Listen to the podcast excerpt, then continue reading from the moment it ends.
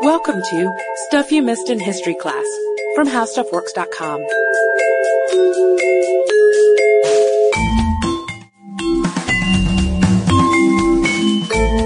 welcome to the podcast. I'm Katie Lambert. And I'm Sarah Dowdy. And today we're going to be covering our third installment in our Black History series. And the woman we're going to talk about today, Mary Seacole, is actually someone Katie blogged about recently. And we both liked her so much that we wanted to look into her life even more.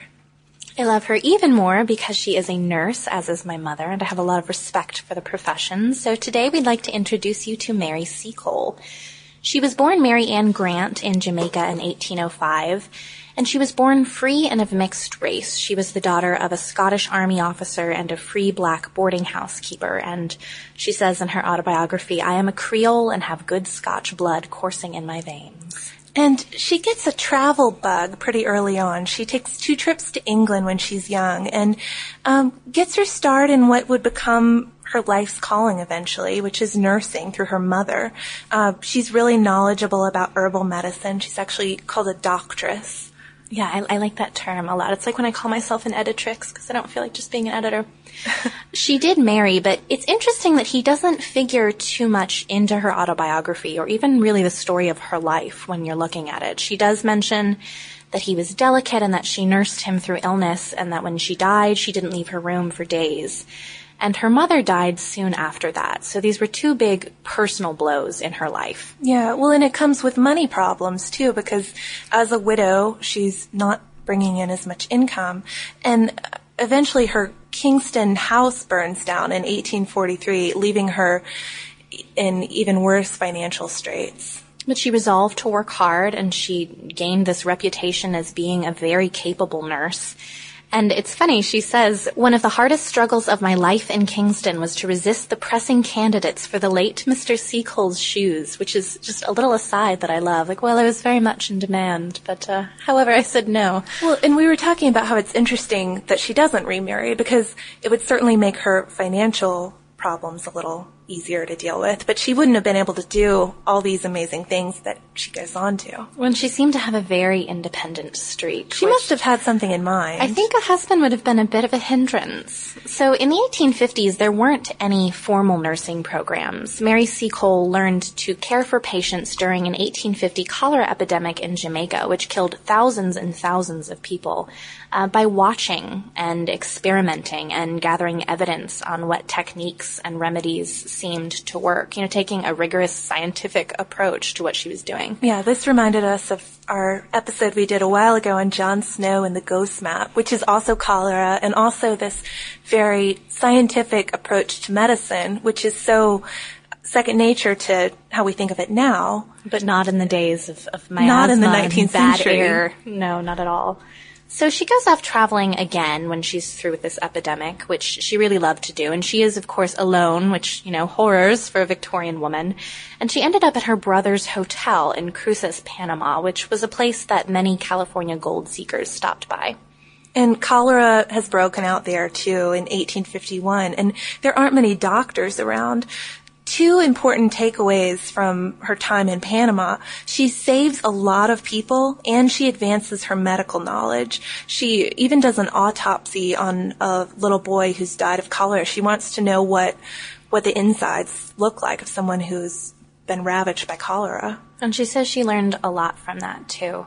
As she was one of the few who believed that cholera was contagious, and she also thought cleanliness was important, which again, like our ghost map, Yeah. not so much. So this makes her a little bit different from your average nurse who's usually under the direction of a doctor. She's got a broader practice. She's diagnosing, she's um, prescribing, you know, herbals or pharmaceutical medicines, and uh, she's even doing light surgery eventually and this post-mortem. So she's of a different mold than your than your average 19th century nurse. And she's extremely talented, but she didn't enjoy her acquaintance with Americans in Panama, and she returned to Jamaica just in time to fight a big outbreak of yellow fever. But when the Crimean War broke out, she was convinced that she'd found her real calling. She wanted to go to the front lines and take care of the men. So we're going to take you on a little detour to understand a bit more about the Crimean War.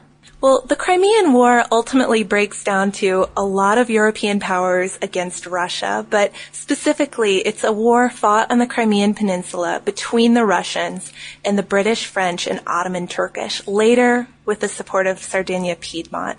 So we've got all of these European powers uniting together, and to understand why that happens, we have to go back even further, further away from Mary Seacole, sorry.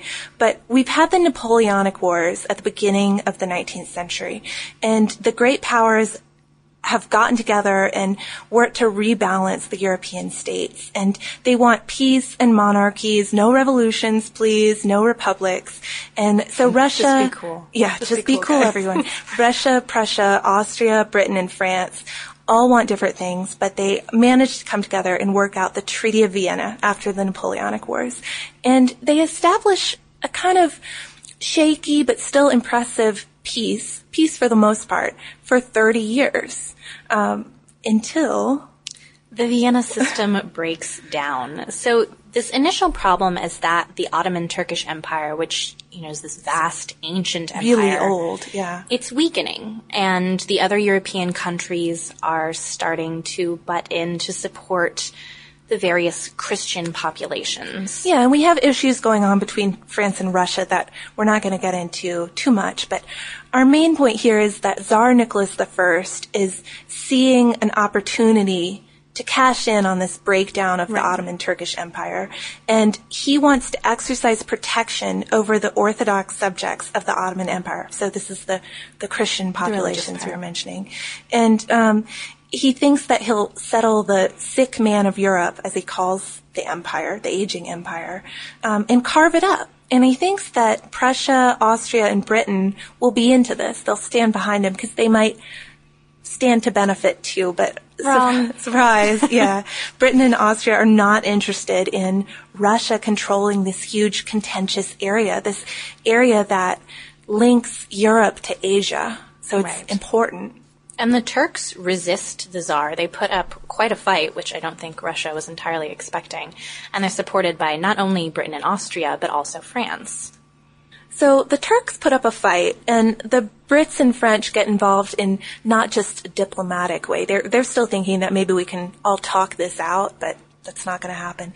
They get involved after the Russian Black Sea Fleet destroys a Turkish squadron, and the British and French fleets are entering the Black Sea to protect Turkish transports, and this is important part we were talking about earlier. You don't mess with Britain or France's trading operations. No, they will fight back and they will fight a little bit dirty. So by September 1854, we have all out war as the Allies land troops in the Russian Crimea, which is the north shore of the Black Sea.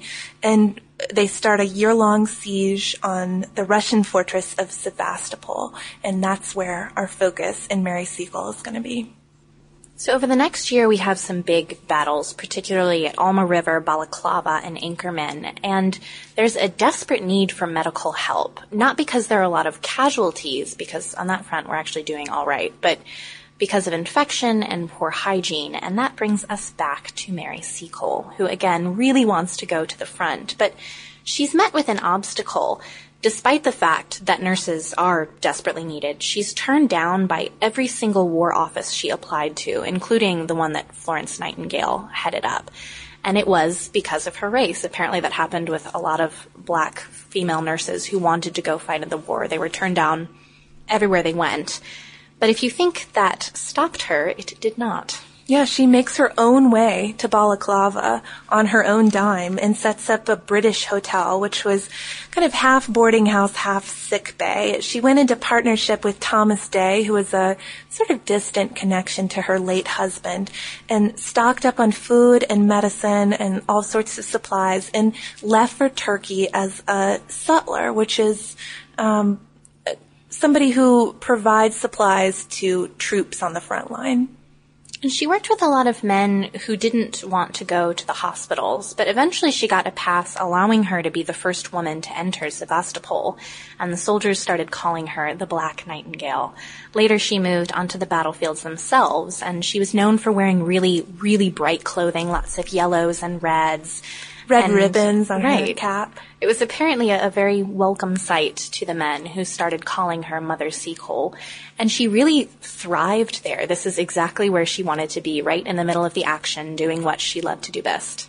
Well, in all her experience with hygiene and treating these tropical diseases prepared her for dealing with the infections and the horrible hygiene of the Crimean War. But the war ended suddenly, so we know what's been going on with Mary. Let's switch back to the rest of Europe.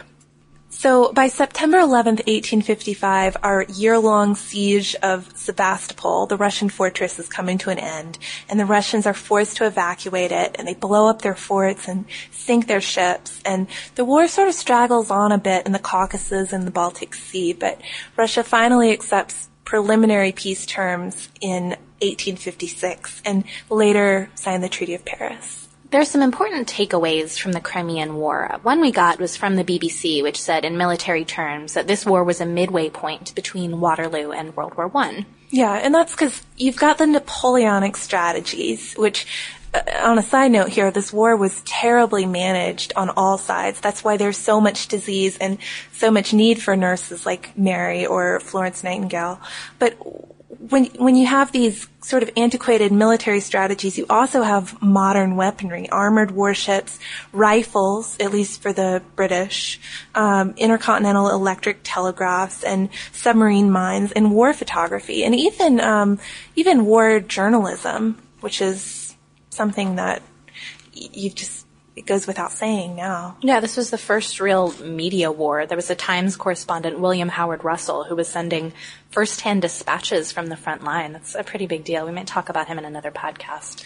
But of course, uh, the Crimean War doesn't sort out Europe's problems. Russia does realize that it better get its act together if it's going to compete on the same level as the rest of Europe. And also, Austria loses Russia's support because they haven't behaved uh, neutral or they haven't behaved with complete neutrality during this war, not at all. Um, so they've become dependent on Britain and France, which don't end up supporting them through the rest of the century. And consequently, we have Italy and Austria left primed for nation building and um, ready for unification. So this is the collapse of the Vienna settlement and of 30 years of relative peace. And we end up with this new six power system, but that of course is also terribly unstable and Europe re-enters war in 1914, 99 years after the Vienna settlement. Perhaps you've heard of that war. But another takeaway from the Crimean War is the deaths. We've got 25,000 for the British, 100,000 for the French, and up to a million for the Russians. And a lot of this was because of disease and neglect. Yeah, not outright battle casualties. No, so what people like Mary Seacole were doing was really important. And after the war, Mary herself came into a lot of financial difficulty. She'd lost money from her war efforts since she did a lot of this on her own. And since part of what she was doing was buying supplies and selling them to people, once the war suddenly ended, she was left with all those supplies and no one to sell them to. She's not totally unappreciated by the Brits, though, and um, some people, especially those who have seen the service that she provided during the war, want to help her get out of her financial straits. Um, the Brits try to help her raise money to get out of debt. It, it doesn't go as well as hoped. No, a lot of those fundraising efforts, you know, you throw the charity ball and then it turns out you spent so much money trying to set up the ball. Definitely had that happen before. There's not a lot of money left over to actually give to Mary Seacole. But the publication of her autobiography in 1857 really helped. And Sarah and I think this is the most fantastic title for an autobiography. The Wonderful Adventures of Mrs. Seacole in Many Lands. And part of the reason her book is so notable is because it wasn't a slave narrative. It was the story of a free woman of color who was doing interesting, courageous work in wartime, which, you know, was considered a man's sphere. And she was doing it on her own because she was also a widow who had Something- chosen yeah, as we were talking about earlier, she's chosen to have this um, single life for herself. When she easily could have remarried. So that makes it different from some of the earlier, you know, 19th century narratives we have from women. The fundraising eventually swings a little more in her favor too. By the late 1860s, some of the royals in London have gotten involved in um, raising money and publicity to celebrate Mary Seacole. She died in 1881, and while she was honored during her lifetime, her name dropped out of public consciousness after her death. Now, when you're reading things about her, it's pretty much always a reference to the black Florence Nightingale. Which is a, it's kind of a shame. Well, and it wasn't even a competition between the two of them. They did completely different things. Like you were saying earlier, Florence Nightingale did a lot more with bureaucracy. Well, I was reading a piece by Helen J. Seton, and uh, yeah, she was raising the point that it doesn't need to be a competition between them, and people will try to. I guess defend Mary Seacole by saying, "Oh, she does so much more hands-on stuff than Florence Nightingale." But yeah, there there is no reason why there shouldn't be room for two at least two amazing nurses during the Crimean War. We always have to pit the women against each other. Let's stop doing that. They're completely different. Although supposedly Florence Nightingale wasn't entirely too fond of Mary Seacole's work. But that's a story for another day. So after Mary's short-lived Victorian celebrity, which extends a little bit beyond her death, she really slips into obscurity and doesn't have a major effort to restore her place in history until 1954, which is the centenary of the Crimean War. Um, the Jamaican General Trained Nurses Association decided to name their Kingston headquarters Mary Seacole House. And British recognition didn't come until 1973, but. Which is a bit late. A bit late, yeah. But since then, we've had kind of a movement to um, revitalize Mary Seacole's image, and she's almost become a rallying point for minority nurses trying to um, gain equal status. But we would like to bring her name back, so the next time you think of Florence Nightingale, think of Mary Seacole as well. And that brings us to listener mail which today is actually more of an in-person mail. A girl in Mrs. Barnett's third grade class told Marshall Brain, the founder of HowStuffWorks.com, that we were her favoriteest podcast. So thank you, Fiona, for the fantastic compliment. You're our favoriteest. You are completely our favoriteest. That's our favoriteest listener mail so far. And if you want to learn more about cholera and other epidemics, you should go to the homepage at www.howstuffworks.com and search for 10 worst epidemics. And also, while you're online, check out our new Twitter feed. We're at Missed in History. For more on this and thousands of other topics, visit howstuffworks.com. And be sure to check out the Stuff You Missed in History class blog on the howstuffworks.com homepage.